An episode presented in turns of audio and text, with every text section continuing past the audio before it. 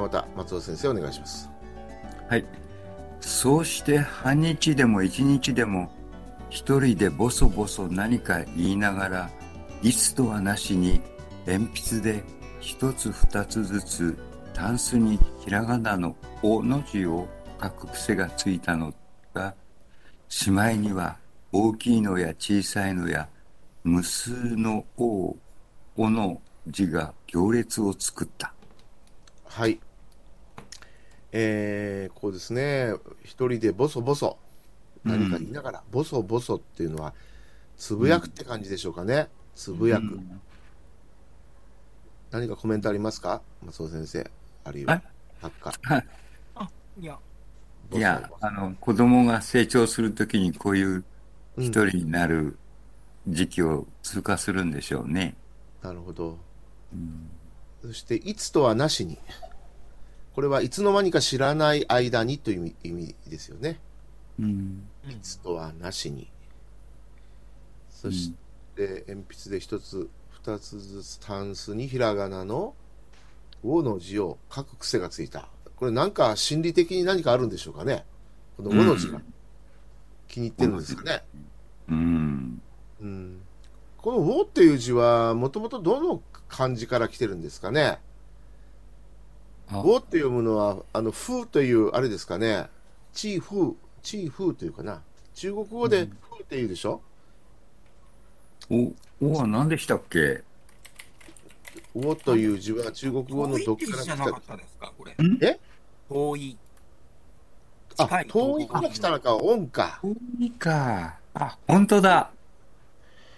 遠遠足いあそうあー左下ですねう。うんん。 「遠い」という字が「を」になったんだあこれを崩していって、なるほど面面白いですね、この表は。あの、知ってるのもあるけど、知らないのもあったから。うん、ねえ。うん。これは面白いですね。ひらがなが中国語の漢字から来たんですけど、遠いという字から語ができたと。うん。うん。ってるでんですね、あの、個人的にはこのウォという字を見ると、なんか女性っぽいなって感じがするんですけ ど。まあ、ひら、ひらがな自体がね、女性の文字と昔から言われてますけど、ウォが特に女性の大き、あの、なんかね、あの、くねくねした感じがしますけ ど。はい。えー、それで、えー、しまいには大きいのや小さいのや無数の王の字が行列を作った。はうい。んえー、しまいにはというのは、ついにはとか、ね、おファイナリーということですよね。しまいには。あげくの果てにとかね。うん。わかんないでしょ留学生の皆さん。あげくの果てに。わかりますかうんわからないです。でしょわかんないあげくの果てにっていうのはもう、ファイナリーです。うんしまいには、ついにはという意味ですよ。うん。はい。それから、行列。行列とは何ですかね書くか。うん行列。書くか。あの行列ってなんか、僕の嫌いな、エクセルのことか な。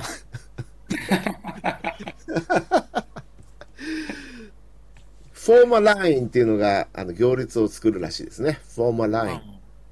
うん。あなるほどね。で行列って何ですかって言ったら、なんか、行が横の線、横で、横並びで、列が縦並びっていう、んんあ、そうなんですまか。あ、ありますよね。あの、ほら、あのうん表、表を作るって時も、うあん。のね、行を削除とか、列を削除とか。そうそう。その時に行は横で、列は縦うんでいいんですかね。うん。うんじゃあ、整列っていうのは縦に並ぶやつかな。朝礼なんかの時。そうそうそう。縦に並んでるでしょうん並んでますね、確かに。うん。セレーツとか言ってね、小学校の時に。うん。そして、あれ何でしたっけ手を前に出す仕草。前へ習え。あ、前習い。もう忘れてた。前習い。それから小さな前習いっていうのがありましたね。ああの、ちょっ そう小でさなと、前前習い間とをか。。はい。あれが整列というのは縦に並ぶんだな。ああ。初めて知りま した。70年。行列っていうのはよ 横、縦の線のことを言うわけですよね。うんで、そこで思いつくのが京都の5番目、5番の目のような道ですね。うん。それで、閣下は京都詳しいから聞きたいんだけど、縦の、まあ、南北の線、あ通りそれから東西の通りあるでしょうん。上がつくのは、あれ、横だよね。東西だよね。そうそう1そう。条、2条、3条、4条とかいうふうに番号ついてるんでしょそうそそうれそでう1条っていうのは京都御所の方から来てるんですかどっかのあいたりやか、ら。あのー京都御所、うん、まあそうですね。京都御所をちょっと通ってますけど、うん。地上通りはね。うん、でも、うんうんあのーね、京都御所と、あとそのほら、北の方にある、あのー大学。なんうだん。えっ、と、同立志命社館。同志社、同志社、同志あ、社。同志社、はいはいはい。あの間の通りがね、今出川通りっていうところで、うん。そう。それの一本下がったっていうかね、うん、一本下がったところの、一条通りってのあるんですね。はい、一条、でもちっちゃいよ。細いんですよ、もう。うん、うん。で、その、二条も御所っていうの、二条はあるけど、うん、ん御所。御所っていうのは昔の、いやあその天皇が昔住んでた場所ですよね。はい。まあ、だけど平安時代の頃とは、だいぶ、い場所はずれてますよ。ああ、そうなんですね。うん。とうん、とにかく今の御所の近くに一条があって、はい。そしてあとと徳あ川南の方のにお城は二条城っていうのがありますよね。はい。だからちょうどあの辺りが、その一条から下がったところが二条っていう、二条通りっていう二条って言うんですよね。はい。はい。あれ、あ二条城っていうのはだ誰のあれですかあれは江戸幕府の将軍が京都に来た時のうん宿舎ですよね。ああ、なるほど、そういうことですね。ち徳ょう川家ど康の京都時御か所らもうあのった隣んにですあるかっていう感じで。家康の時からもうありましたうん。うん、えっ、あと、そうです秀忠って、どっかその辺りなんじゃないかな。ああ、なるほど。その頃。それで、市場が目抜き通りですよね。今はね。はい。まあ今で言う三条通りもあります。三条があっうて、四条があって。市場があってね。うん。はい。四条の河原町あたりが一番賑やかなんですかね。そうですね。うんルーノーダティーファン、スー、四条、河原町。うん。で、四条、えー河原町からその西に行く、なんていうとこでしたっけ烏丸ああ、あの、縦のやつですね。烏丸通り。はいうん。だから四条の、横の四条で、あの、烏丸と、えー河原町のあたりが、あの、目抜き通り、まあ、一ね、いや今はそうですね。東京地って感じになってるんですかね。あ、はいそういえば、龍海悟くんだって、京都に住んでたよね。あ、そうなのあ、はい。。ねどのあの、来ない。どの辺りだったの伏見でしょあ、伏見の方か。ああ。うん彼は、あのー日本語学校は伏見の方にあったんじゃないかな。あそうなの。だから、京都は割と詳しいでしょ龍海悟くんは。うん。まあ、京少し都だはけで。ねえあの、自転車に乗っていろいろ回ったんじゃないですうかんうん。私あんま南の方は分かんないね。あの、と東寺とか、あの辺り、もう一回行ったかな、東寺は。うん。うんそうですか。はい。で、だからその、ね、行列といったときに、行は横、だから、あの、京都で言うと、1条、2条、3条っていうのは行に当たるんですね。うん。まあそうですね。うんで、縦のラインがあ列に当たるんだけども、例えば何々通りっていうのが多いですよね。うんうんうん。もちろん横の通りだって、上、はい。何々上通りって言ってんですよね。うんうんうんそのアメリカ、ニューヨークが、あの、縦のライン、南北がアベニューとかいういうのがあるじゃないですか。うん。あ南蛮街とかね。あ。うんうんうん。うん。数字がついてないのもあるんだけども、うんパークアベニューとかね、うんうんうんうん。マジソンアベニューとかね。で、うん5番街は5っていうのがついてるじゃないですか。フィフスアベニュー、シックスアベニューとかね。ああはいいうのは縦ですよね、南北。で、横はアメリカはストリ、あの、ニューヨークはストリートと言いますよね。。あ横はストリート。だから、これで言うと、行がストリート、列がアベニューっていうのがニューヨークのあ。うん。道の秩序というか、な名前というかね、なってるんですけど。あ、わかりました。ありがとうございます。ああ。面白い ですね。うんはい。それじゃあ、あの、留学生の皆さん、わからない言葉ありますかうん大丈夫。ないじゃあ次、あの、レオ先生、どうぞ。はい。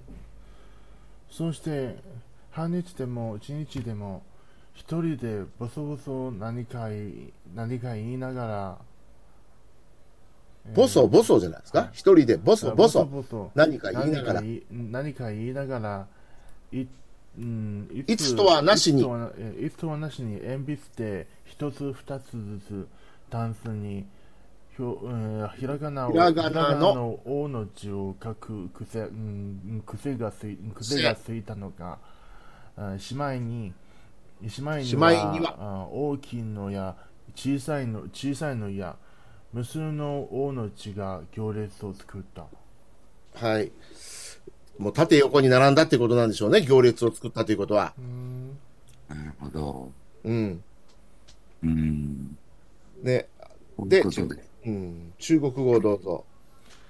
我有了这样的习惯，在半天或者一天里，一边一个人喃喃自语说了些什么，一边用一支铅笔一个一个的在衣柜上写平假名的“哦”。最终，衣柜上大大小小无数的“哦”，整齐的排列着。あその「を」のところ、カッコをつけてください。日本語にはカッコがついてます。で、中国語でカッコをつける場合は、どんな表記にしますか「を」のところです。WO。そうですね。嗯，去应该用引号吧？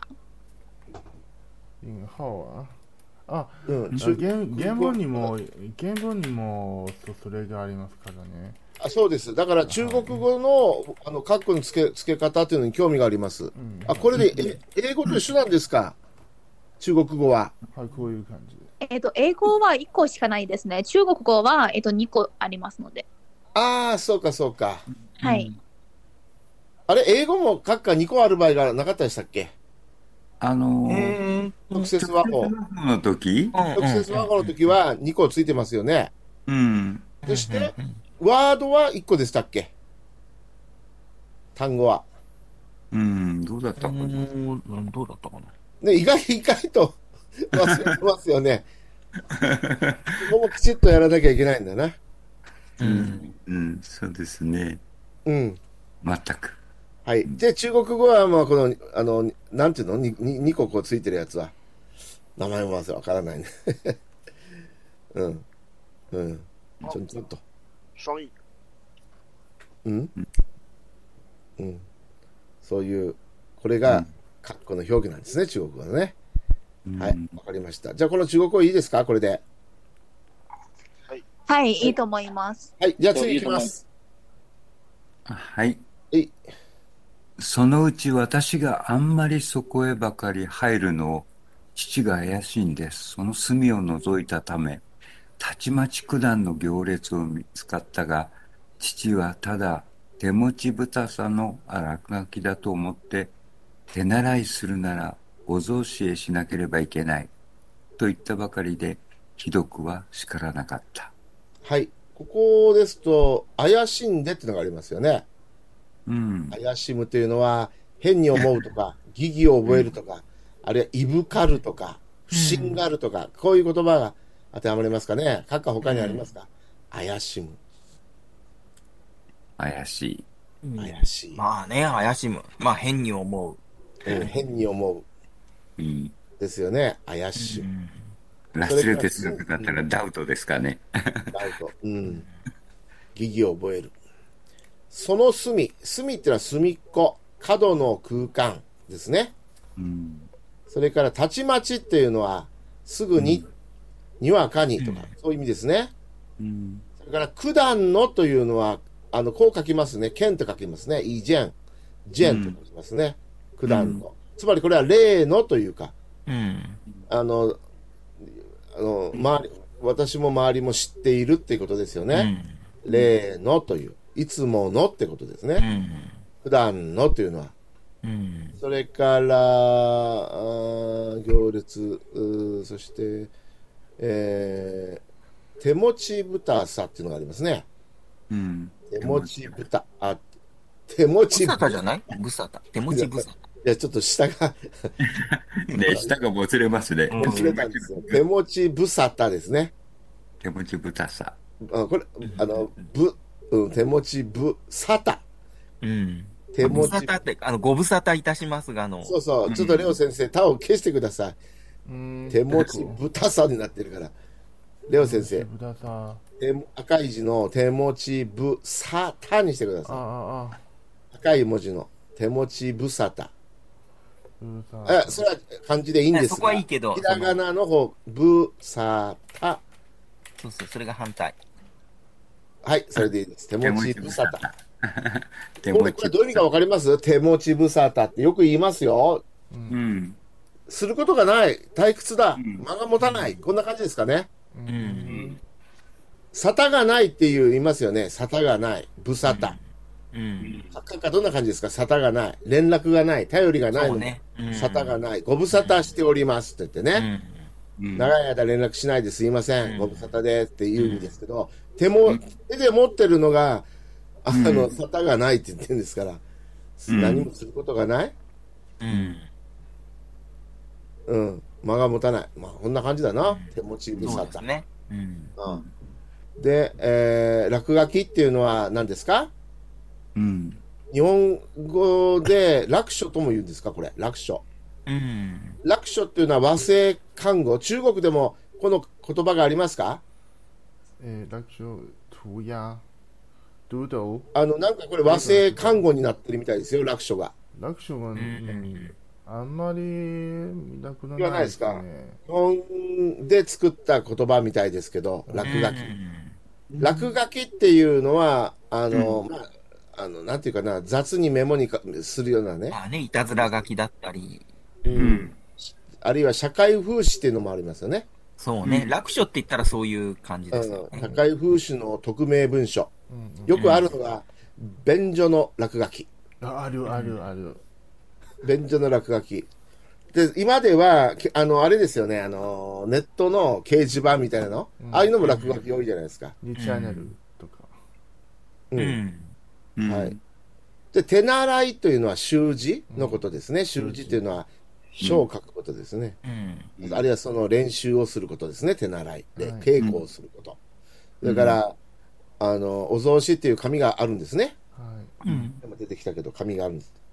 それから、あひ叱るっていうのはわかりますひどく叱る。えー、ののかじる。叱るはね、あの、上品な怒り方ですよね。うん叱るは相手の非を指摘し、説明し、厳ししく注意を与えること。い。ううんん。叱るは。だから、叱るは優しく叱る場合もあるわけよね。うん。えうん。あの、感情に任せて、あの、どうん怒鳴り散らしたりとかっていう。怒鳴るは、い怒るっていうのは感情に、あの、左右されるんだけども、叱るっていうのはどっちかというと、あの、冷静に、うん。ーうん合理的に相手にこの非を伝えるというかね、うん。うんそういうニュアンスがあるようですね。松尾先生よ。くよく言うのは、あの、先生に叱られたっていうのがありますようんね。叱られたってねう。ん。はい叱る。わかりますか皆さん、叱る。はい。叱るね。はい。あ何か他にありますかわからない言葉。うーん。はい、大丈夫です。あ、他の人。大丈夫です。はい。えー、じゃあち、日本語、中国語どうぞ。そのうち私があんまりそこへばかり入るのを、えっ、と、父があい、えー父があや、えーえー、あやんて、怪しんあ怪しでん。あ怪しんでその隅を覗いたため、うんたちまち、うんたちまちく、うんたちまちく、九段のたちまち九段の行列を見つな、えーみ見た、うん、見つかったがって書いてある。見つか、見つかったが、えっ、と、父が、本当は行列が見つかったなんだよね。が、うん。で、もし語だったら、見つけたがっていうのが正しい日本語な行んだけど列。、あ、行列のお、これは目的語でしょ行列を、この見つけたっていうのが、あいやのそ、の今で、今で言ういや、現代的には正しい。そでもの、、おの行列じゃないで見すか。おの、え何っでと、すかひら、ひ、のおのひらがなの行列という意味あ、そういうことじゃないか。ですか。行列を、そうなのこれ。行列を、行列。おの行列という意味じゃないですか。どうなんでしょうね。んいや、違うと思うよ。だってさっあき、もうは全部行列を各国がつかい、その、おはカッコがついてたので、行こ列れをはカ書いッコてがるついてのないを。お父さんに見つかったってことじゃないのこれは。普段の行列を見つかったがって書いてるでしょその書いたそこに書き記したものをお父さんに見つかったっていうことですよね、これは。だかうらん、あの、現代的に言うと、行列を見つけただよね。あーなるほどあーなるほどで、見つかったは行列が見つかっただよねって言いたいわけうん。うんうんうん、あ自動詞、他動詞っていうのがあるから、見つかった、はいはい見つかるっていうのは自動詞じゃないですかう。んうんうんだから、ちょっとここは彼の語気なのか、昔はそういう表現をしてたのかわかりませんけど、今だったら、をだったら見つけた。ね。うん見つかっただったら行列がにしなきゃいけませんよね、ということです。うんで、レオ先生はこの「を」というのは、その行行列に書いてある「を」のことだって言ったんだけど、そうじゃないと思います。つまり、「を」は、あの、か格好書きで「を」としてたのに、ここはしてないから、目的語、本来目的語の「を」として書かれてるんだと思います。うんうんうんうんということを言いたかっただけ。うんはい。僕もそう思います。父はただ手持ちふただ、うん、手持ちぶただのうんかうんえーっと落書きだと思って、落書きだと思って手習いするならお掃除うんお掃除へしなければいけないと言ったばかりで、うん、ひどくはひどくは叱られな、うん、叱らなかったはい。うん中国語どうぞ。过了一阵子，父亲注意到了我老是往那个地方去，觉得事有蹊跷，特地来这个角落看了看，立即就注意到了我写的密密麻麻的“窝”字，但他只是以为我无事可做，乱涂鸦罢了，嘱咐我练字要在草纸上才行，并没有很严厉的责备我。嗨，これいいですかちょっと日本語も出してください。日本語と比較してますから。那个 o 是不是也要加一个双引号呀？的题目。啊，お啊，麦麦都一緒。この what's っていうのはどこにありますか原文で。うーんまあえっとそのえっとたちまち九段の行列というところはえっとやはりちょっとすちょっとすえっとえちょっと説明し、ね説えっと、そのその行列は一体一体何ですかとちょっと説明しなけれえいなければ多分わた多分わわからない人がいがいるかなと思って、えっと中国語で行列っていうのはどういう表表現するんですか普通は。皆さん、行列。縦の線、横の線。行は横の線。列は縦の線。中国語では何と言うんですか皆さんに聞いてますよ。では、呃，横竖十字。いや、あ、そうだ、えっ、と、それとも、このミミママを、ちょっと、成群結隊の方方がいいかな。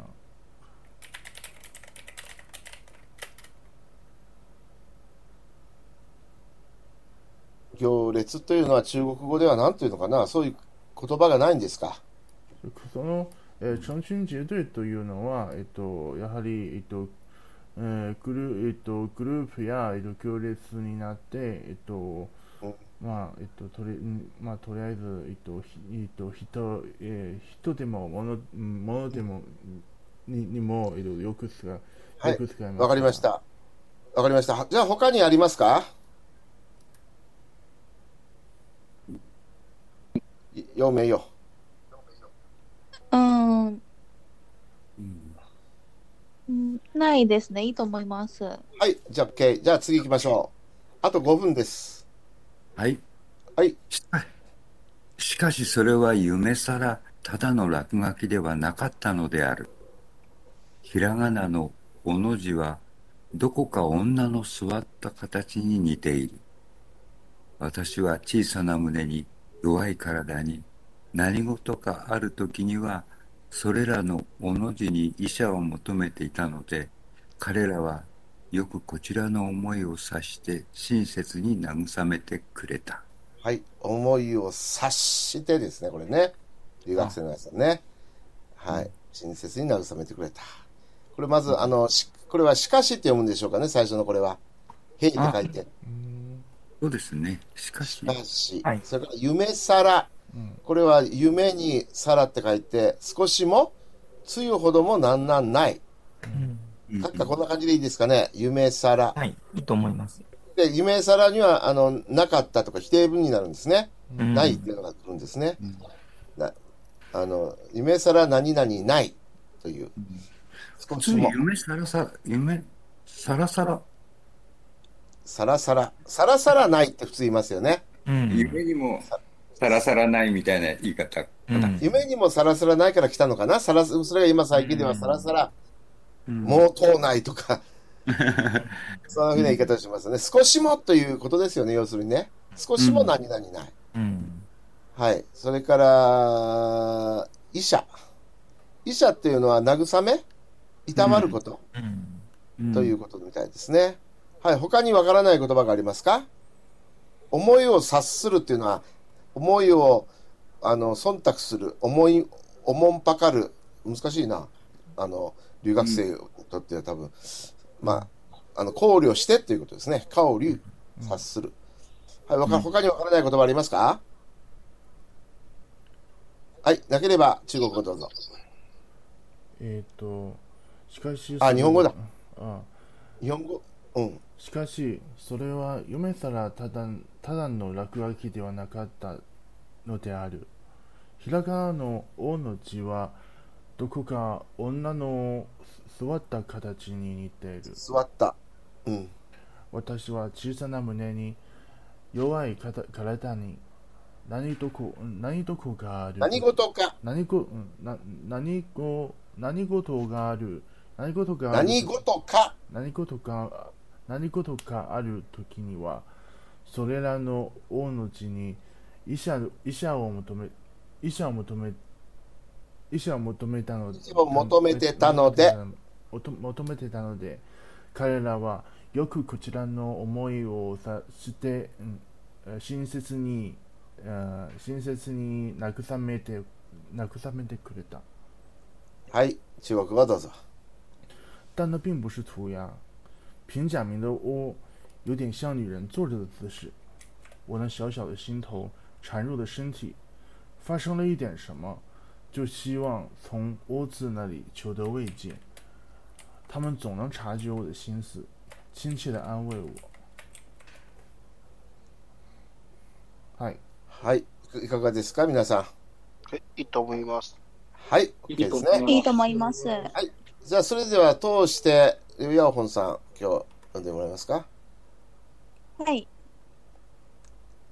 はい時間大丈夫かな嗨哎从那时起，我就想逃离他人的目光，经常想独自一个待着，要么是桌子下面，要么要么是柜子里头，随便找个地方躲起来。躲藏在这种地方想东想西的时候，我感到说不出的安稳和满足。在这些藏身之处中，我最喜欢的是有小抽屉的衣柜的旁边，那里只有仓库旁边朝北的窗户照进来的阳光。是最为阴暗的房间。不过，窗户和衣柜中间刚好够我蜷起一条腿坐进去。我在那里窝着，远远望着窗玻璃上放射状的细缝，窗边的榧树，缠绕在枯树上的美南美南葛，美南葛的红色藤蔓和吸食的藤蔓汁水的蚜虫。我有了这样的习惯，在半天或者一天里，一边一个人喃言喃喃自语地说着些什么，一边用一支铅笔一个一个地在衣柜上写着平假名“欧”。最终，衣柜上大大小小无数的“欧”整齐地排列着。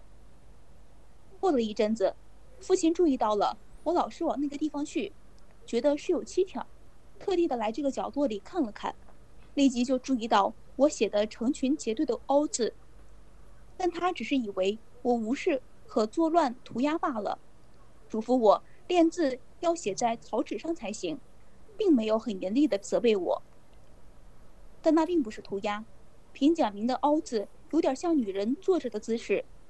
我那小小的心头，孱弱的身体，发生了一点什么事，都希望从“凹”字里求得慰藉。他们总能察觉到我的心思，亲切地安慰我。ははいい、どうもありがとうございました。ありがとうございましじゃあた。、今日はこの辺で終わりたいと思います。お疲れさんでした。お疲れ様でした。お疲れ様でした。お疲れ様でしお疲れ様でたし。た皆さん、こんばんは。こんばんは。こんばんはこんばんは。 2022年4月19日、レオンレイディオ日の出、我らの文学、第110回、中勘介銀のさじ、37。えー今日は全編38の1を読みたいと思います。それでは、あ38のお最初の文章、松尾先生お願いします。はい。私はその自分から人目を離れて一人ぼっちになりたい気持ちになることがよくあって、机の下だの、戸棚の中だの、ところ構わず隠れた。はい。ここですね。わからない言葉ありますかあの自分からってわかりますあ自分から自分がえっと、ま、myself じゃないですね。自分からっていうのはその時からっていう意味よ。ああ、なるほど。する方、中国語ではする時方、候。あそのうん時そのと自いう。分、その時からという意味です。なるほど。うん。それから、人目を離れて、一人ぼっちになりたい気持ちになることがよくあって、机の下だの、戸棚の中だの、はい、このだのだのっていうのはわかりますかとか。とかとかですね。はいだのだのっていうのはとかとか。前に言ったことはいところあ、そう、土壌っ子だの、船っ子だのと前も出てきましたね。ありますね。はい。うん。たのがうん、それで作詞、わらべ歌、作曲、岡本俊明という人でしょうかね。うん。どじょっこだの、ふなっこだのっていう歌がありますでしょ、あ、うん曲で名です1か番、2番、3番、4番、次に何が来るか覚えてますか小学校の時以来。聞いたことがないんですけども、1番 は、夜が明けたと思うべならしいですね。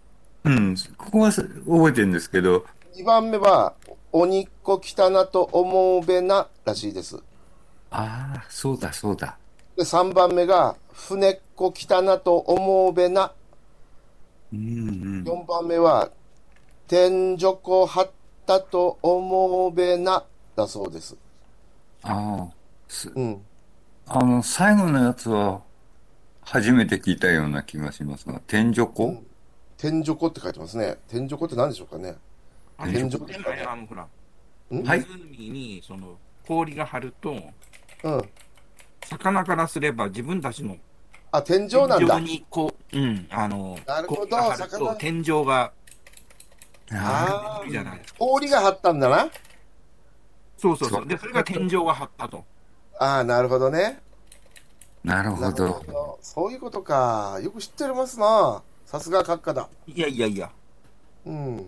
これ、うんあの、味がある、味がありますね。あの、多分青森かどっかの向こうのはい。方言ですよね。なるほど。で、作詞はわらべ歌ってなってるんですが、これは、あのーあれですか、読み人知らずみたいな感じですか。うーん。誰かわかんないんですかね、作詞わらべ歌ってなってますけど、うーん。作詞者がわかんないのかな、民話として残ってたとか。うん。なんかそうかもしれないですね。うん、ということですね。うんはい。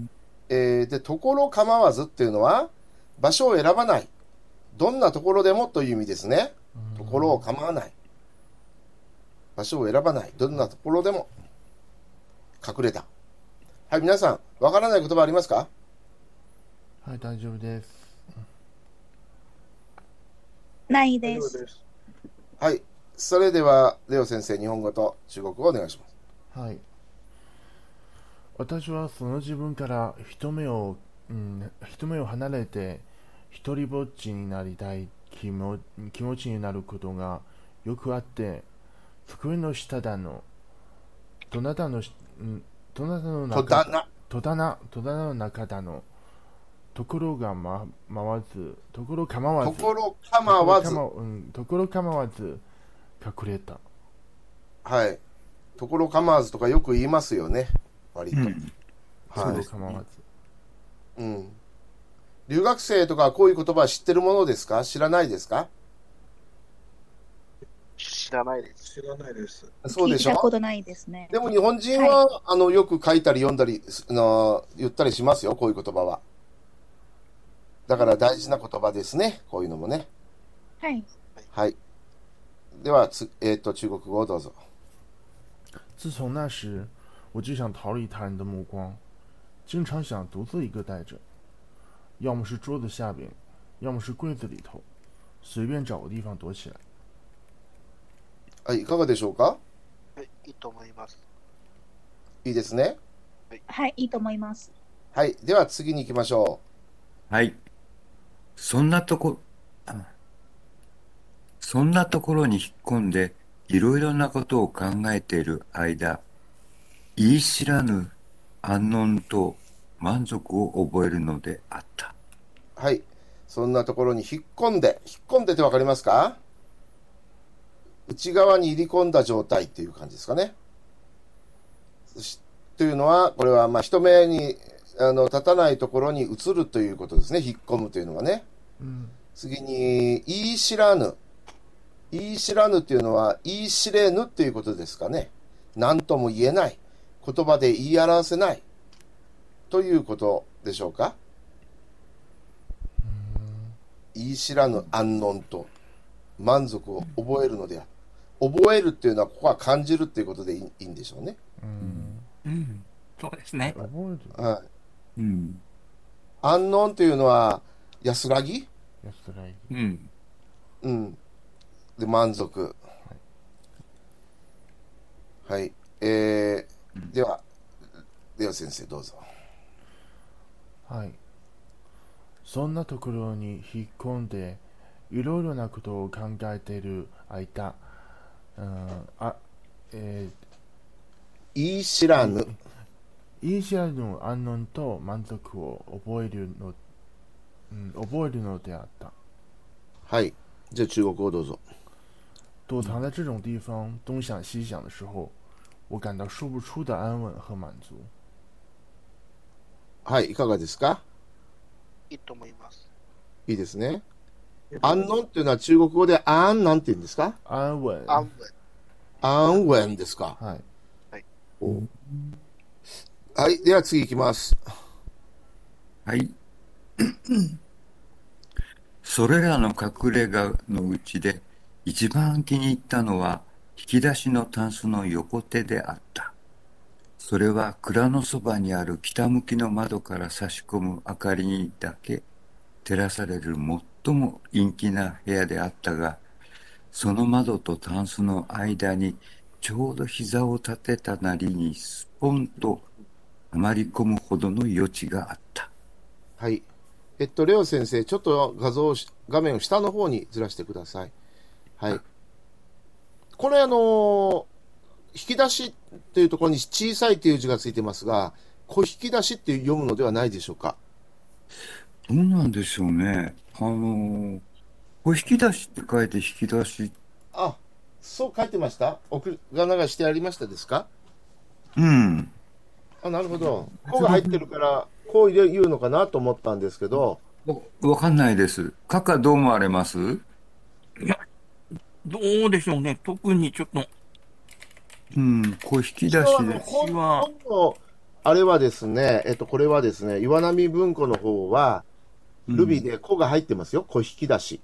あ、そうですか。じゃあ、うん、あのだからー、今その次から引き出しって読むんでしょ、これ、この漢字。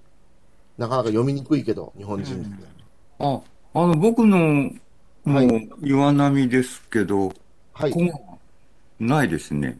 あ、そうですか。私の、そう、先生は何年ですか何年版でしょうね、これ。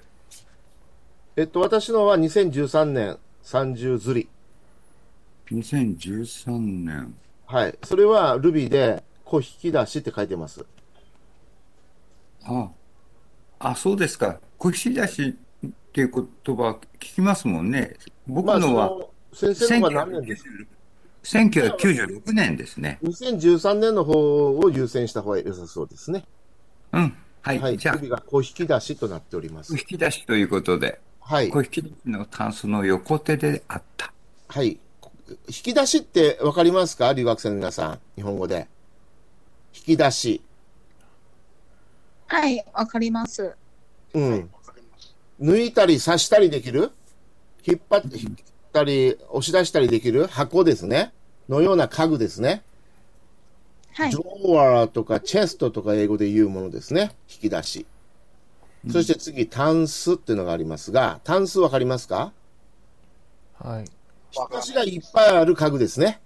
タンスっていうのは。はいうん引き出しを主とした収納家具。次に、蔵というのがありますが、蔵ってわかりますか中国でもありますか蔵。仓库。あ、あります。そうこうです。うん、うん倉庫ですよね。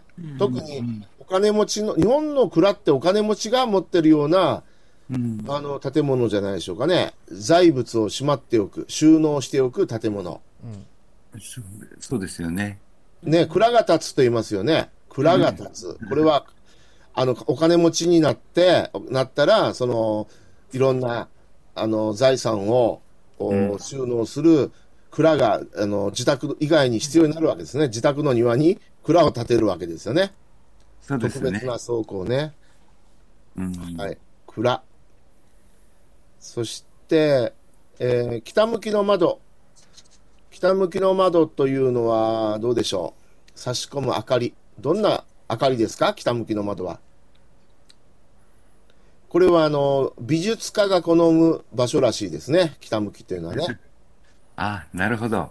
そのあのそこは最高というかね、光を取る最高が一番安定しているらしいです。そういえば、あの、アトリエブラックって言われてるところに住んでたことあるんですけど、はい。あみんな同じ北向きでしたね、明かりは取りい。がだ。から、美術家が好むあーうん部屋らしいですね、北向きっていうのはね。なるほど。うん。それで、えー、てら最も陰気な部屋であったがう、んその窓と、ちなみに私の寝室も北向きですね。うんだから落ち着きますよ。うん。だけど、あの、天窓があるので、朝は結構明るいです。うん。うん、北向きの、あの、部屋だけども、北向きっていうか、北側の部屋だけども、明るい部屋なんです。天窓があって。なるほど。うん。だから朝もちろん寝てられないぐらい明るくなります。あそれはいいですね、でもね。あ確かに光が安定してる感じしますよね。そうですね。うんそしてその窓とタンスの間にちょうど膝を、膝を立てるってわかりますか縦膝って言いますよね。膝を立てること。たひ立てた膝を。縦膝。ひこれ、ひあの、一つの膝を寝かせて、もう一つの膝頭っていうんですかを天に向ける姿勢と言われてますけどね。うん縦膝。膝を立てたなり、スポンとはまり込むほどの余地があった。うん余地っていうのはスペースのことですね。空間。うんうん。あんまりこう、イメージできませんけど、この状況は。うん。まあ、ね、ちょうど、いいです。うん。盛り込んだんですねそういう、うん、小さい空間のところに。うんうん。はい。この子が、これハマったんですね。うん。猫みたいな感じ。猫はこういうね、狭いところに入りたがるっていうのもありますけれうど。ん留学生の皆さん、わからない言葉ありますか大丈夫です。大丈夫ねうん。はい。では次、あーりょう先生。それあの隠れのうちで一番隠れ家ってわかるかな隠隠れ家。えー隠れ家っていうのはそれら隠れ家のうちあのー隠れる場所でしょはい。うん。うんそれらの隠れる隠れ家のうちですで一番気に入ったのは、うん、小引き出しのダンス、うん小引き出しのダンスの横手であった。それは蔵のそばにある、うん、きらむき、うん、きらむきの窓から差し込む、差し込む明かりにだけ照らす、うん、照らされる、まあ、もと、あ照らされる最も陰最も陰気気なな部部屋屋ででああっったが、その窓と団地の間に、ちょうど、感ちじょうじゃなどくて、、タンスですよ、タンス。あタンスの間に、うん、ちょうど、うんちょうど膝を立てな、うん、立てたなりに、スポンと、スポンと、わま、うん、スポンと、はまり込むはまり込む、はまり込むほどの余地があった。はい。中国語をどうぞ。在这些藏身之中，我最喜欢的，在这些藏身之处中，我最喜欢的是有小抽屉的衣柜的旁边，那里只有仓库旁边朝北的阳光，朝北的窗户照进来的阳光，是最为阴暗的房间。不过，窗户和衣柜中间刚好够我蜷起双腿坐进去的。はい、いかがでしょうか。ちゃん通販さんいかがですか。はい、大丈夫です。いいと思います。そういえば、レオ先生は画家でしたね。レオ先生もやっぱり、北向きの部屋でかい絵を描いたりしますかうーんあまり関係ないですかまあ、今お今思ったら高校高校生高校生から、えっとこえっと高校高校時代からその、えーえっとすえっと、絵をか絵を描いたスタうんスタチューうん、えっと、スタチューはた確か確かに、えっと、その的は、えっと、北向北向きの方北向きの方が、えっとすうんえっと、好き好きで、えっと、よくそのよくそのそそのスタジオに、えっとえー絵を描いていきました。そのスタジオででしょで、はい。にじゃなくて、で。はい。あるいはそのスタジオに絵を描きに行きました。はい。どっちどっちか言おうとしたんでしょうね。はい。それでは次行きます。うんうんはい、松田先生。はい。そうして、そうですよね。そうして半日でも、え、その上です。あ、あここですか。はい。私はそこにかがんで、窓ガラスについた放射線、放射、放射状のひびや、磁気そばにある、何でしたっけかやか。磁気そばにあるかや、かやの木かやの木かや、うん。かやの木、いや、朽木に絡んだ、美男カツラ、美男カツラの赤い鶴、鶴の先に汁を吸うアブラムシなどを眺めていた。はい。えー、まず、かがんでという言葉がありますね。うん屈伸の靴。これはかがむというのは、腰や膝を曲げて姿勢を低くすることですね。うんかか鹿児島ではかがむって言いますかね。かがむ。うん。あ、ゴムかごむ。うん。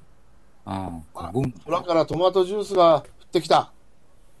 みんなみんなカゴめって言ってたんですね、鹿児島では。まあ、商標言っちゃいましたけど。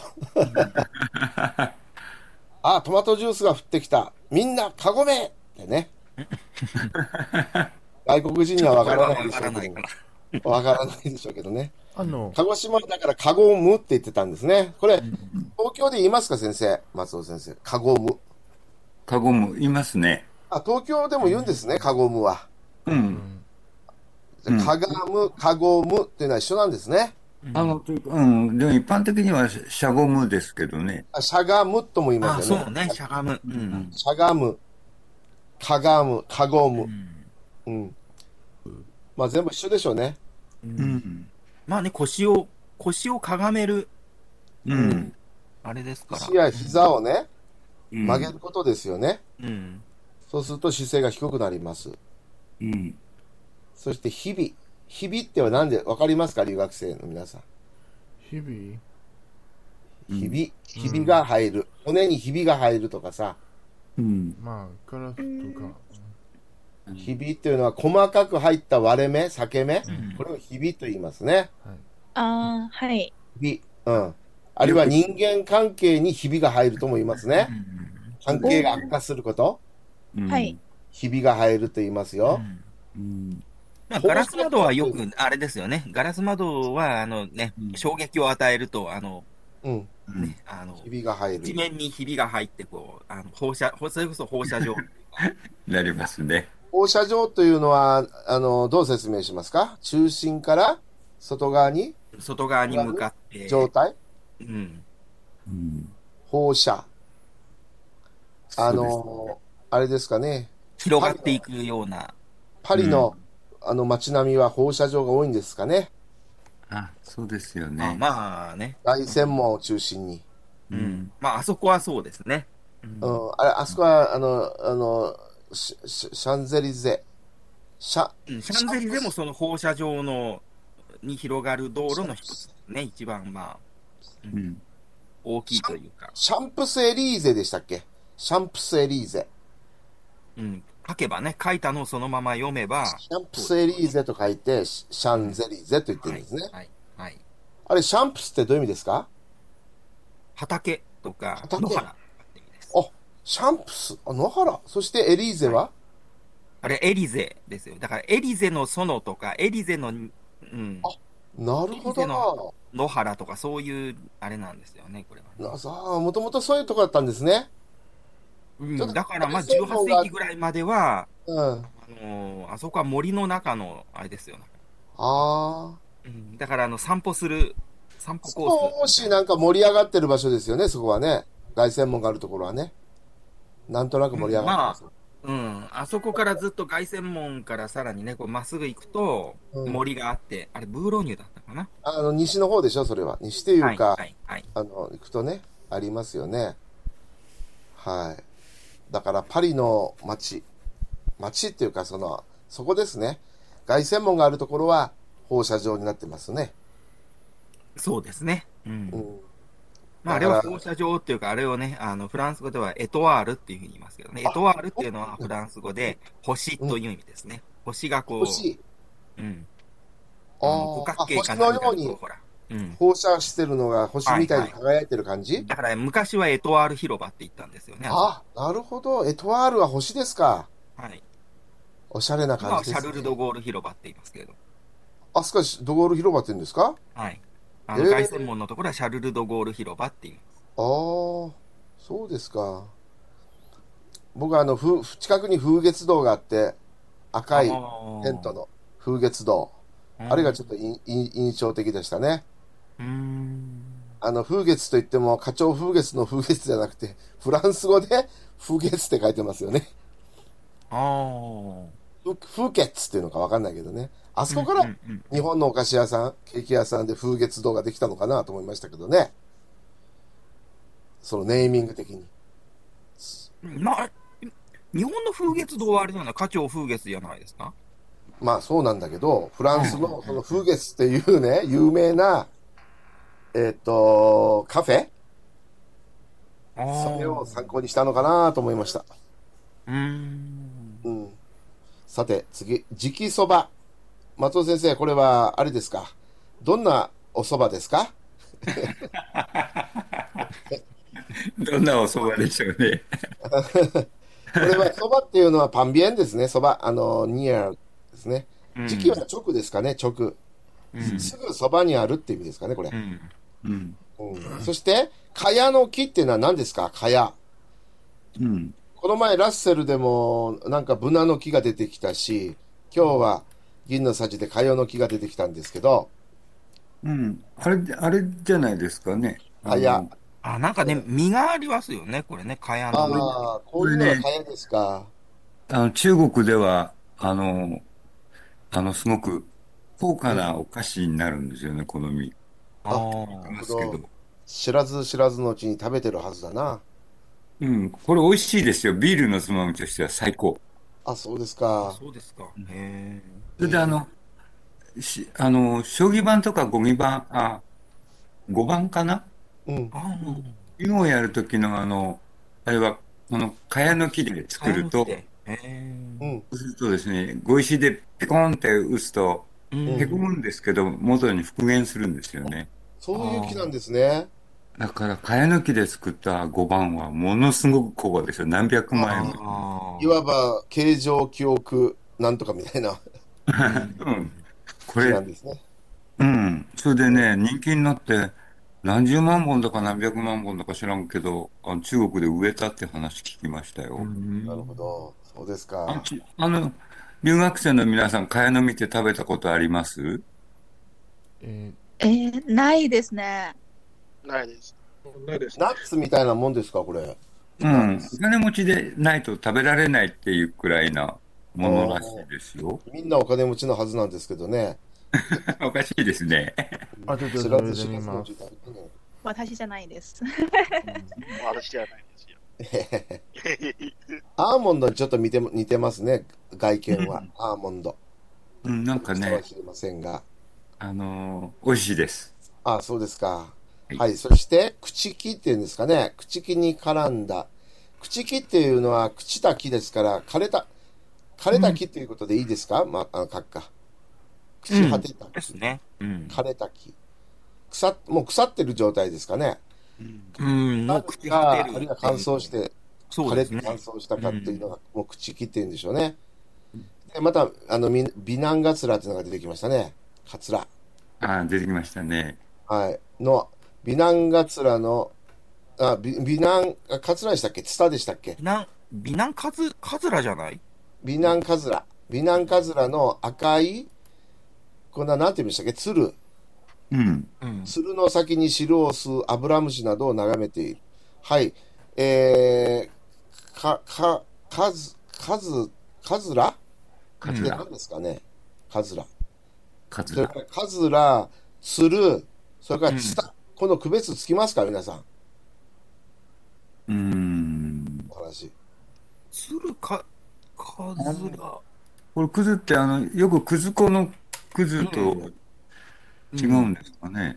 どうなんでしょそう、カズラ、うん。うん。カズラですから、やっぱ言うり、ともうこヒゲれはがあるんでしょあの、あれでしょ ?IB のことでしょ ?IB リーグの。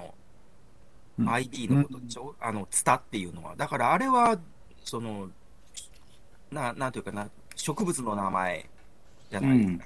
なんかね、あの、壁にへばりつくような、うん、うん。あの、ものがつ、つたらしいですね。うん、うん、うん。そして別にへばりつくわけじゃないけども、ひげを伸ばしていって、いくのがつるだらからしいです、ね他の、他の木にこうまとわりついて、それまでた、うん、そうそうそ成長していくっていうのが、まあ、カズラ。う。ああ、なるほど。う。で、あのカズラとつるは同じですよね。どっちかというと。だいだそうじゃないですかこれは。ねだから、カズライコール、まあ、つるってした方がいいかもしれません。朝顔の鶴とは言うけど、うん、朝顔のつる。朝顔のカズラとは言わないですよね。まあ確かにそうだね。でも、あの、ツタに比べると、ツルとカズラは近いですよね。うんうんう。うんん。それで今、ほら、あの、おおコロナでまん延防止とかうん。言うじゃないですか。はい。まん延のまんっていうのがツルなんですね。ツルが伸びる。うん。うんああ、なるほど。まん延っていうのはツルが伸びていく、それを防止するという意味意味ですね。はびこっちゃうってことですね。そうそう、あの、どんどんほら、感染していって広がっていくのを、つるが伸びていくという風に表現して、蔓延と言ってるんですね。うんあの、甲子園球場の、あれは、ツタって言いますよね。うん、あれは壁にへばりついてるからじゃないですか。うん。まあ、ツタはツタ特有のし植物の、あがあるんでしょうけどね。うん。でだっていうアメのリが、うん、なんかね、あの、そういう、あの、植物の名前を鶴状の植物の、うん。つるはつるでも、つるはつるでも壁にへばる、へばりつくのがツタ。うんんうんうんまあ、つるがあるか、うんつるみたいな感じでもうね、うん。へばりつく。だからアメリカの有名大学で IB リーグと言いますそようね。そうそうそうそう。うん。 IB リーグって東海岸の方ですよね。うん。だからあれはなんかその建物に、うん。なんへか、ばりついてるという。うん。うん。なんか、立教大学もなんかツタあ、が、そうそそうそうそうそう、そうです、そうです。うですよね。き、うんあ綺麗ですよね。なるほど。IB って言いますね。うん。あの、昔は、あの、男子校ばかりだったから、IB リーグがあって、女子大の方が、なんだっけ、セブンシスターズっていうのが、うん。えー、あ、そんな言うんですかへーうん、セブンシスターズっていうのってなんか女子大のあれ名です門ね校。、なんか、あの、あの、どっかのほら、あの、オイルの、なんか、みたいな。あの、うん。うんあのほら、なんだっけ、あの、い有名な大企業ばっかりの、あの、シェルとか、なんとかっていうのを、セブンシスターズってああ、言いますよね。なるほシェどルとか、ロイヤルダッチシェルとか、なんかそういう、あの、世界の、ああいう、石油メジャーのことですか、あ、そうそうそうそう、石油メジャーのこと、セブンシスターズって言いますよね。そうなんですかうんとなると、アイビーリーグも7校なんですかね。いやどうでしょうかどどううなんででしょすうかかね。先生あのいくつご存知ですか IB えーと、言えません。 あの、ハーバード、イエールはそうですよイエーね。ルはそうですよね。それから、えっと、何そのブラウン大学とか、うん。うん。ですそよれからねプ。リンストンとか、あ、それからダートマス、ああああそれからなんだろう、もうすぐ思い出さないね。もうそのあたりなど私もわからないな。うん。なんだろうな。いくつ IB リーグは、えっと、8つあるそうで、今ネットで調べたらう。ん8つ。ちょっとレオ先生、IB リーグって、あの、ネットで出してみてください。IB、カタカナで IB リーグと。はい。でアメリカのが、あの、北東部にある8つの私立大学を総称していると。 IB。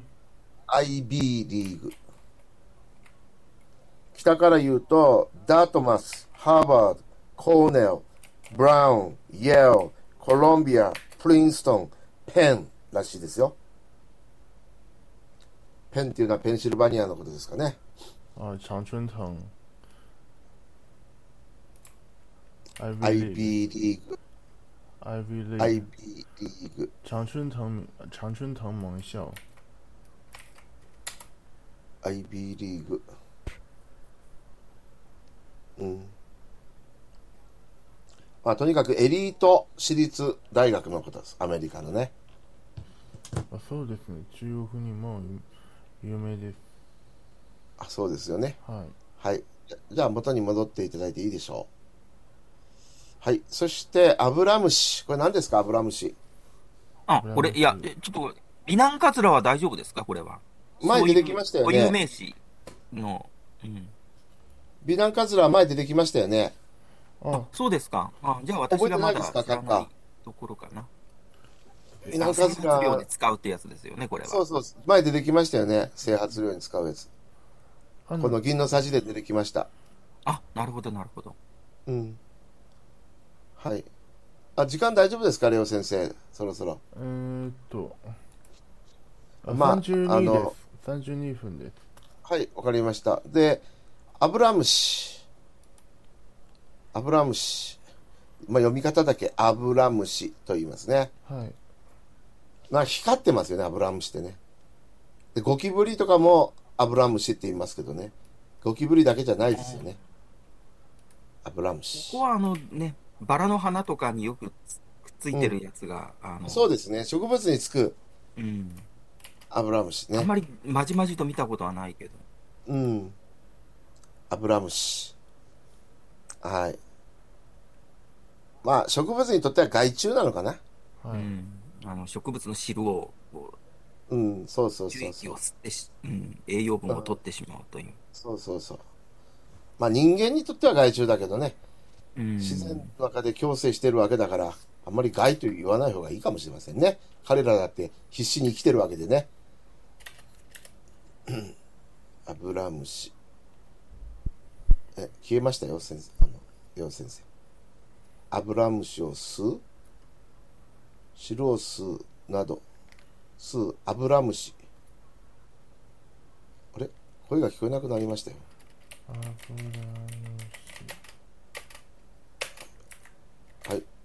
アブラムシ。アブラムシ。はい。じゃあ、レオ先生、シはい日本語と中国語どうぞ。私はそこにかがんだ窓ガラスによ、うん、窓ガラスあにかんででしょあかがかがんてかがんて窓ガラスに窓ガラスについた放射放射状放射状の放日射々や。状の日々や直そばにあるえ直そばにあるえそれはえ何ですかえー時期、そばにある。時期そばにある、うん、かやの木や、えっと、口木口木に絡んだ美男カスラ、美男カスラの赤いく、うん、赤い赤いつる、うん鶴の先に汁を吸うアブラムシなどを眺めていた。はい、中国語どうぞ。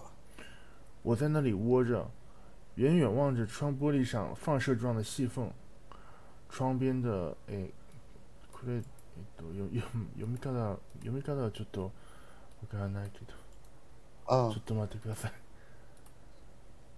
あ、まあ。あ、匪ですね，匪，窗边的匪树，嗯，缠绕在枯树上的美男葛，美男葛的红色藤蔓和溪水和吸吸食吸食藤蔓汁水的蚜虫。はい、いかがですか皆さん。いいと思います。いいと思いいいと思まいますす。。はい。